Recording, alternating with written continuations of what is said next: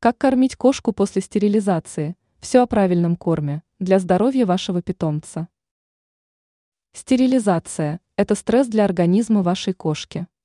А потому в период после операции важно составить правильный рацион для вашего питомца.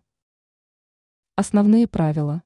Перед тем, как составить новый рацион для вашей кошки, учтите, что после стерилизации повышается аппетит.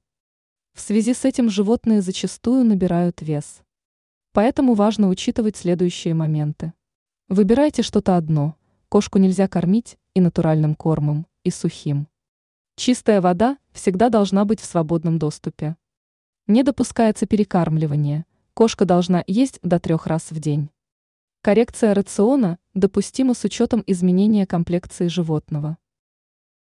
Что можно давать? Стерилизованным кошкам показаны каши, нежирное мясо, овощи и кисломолочные продукты. При этом ветеринары рекомендуют избегать рыбу. Если животное питается сухим кормом, переведите его на корм премиального класса. На пакете должна стоять пометка, что еда предназначена для стерилизованных животных. Ранее мы перечисляли топ-5 самых опасных продуктов для вашей кошки.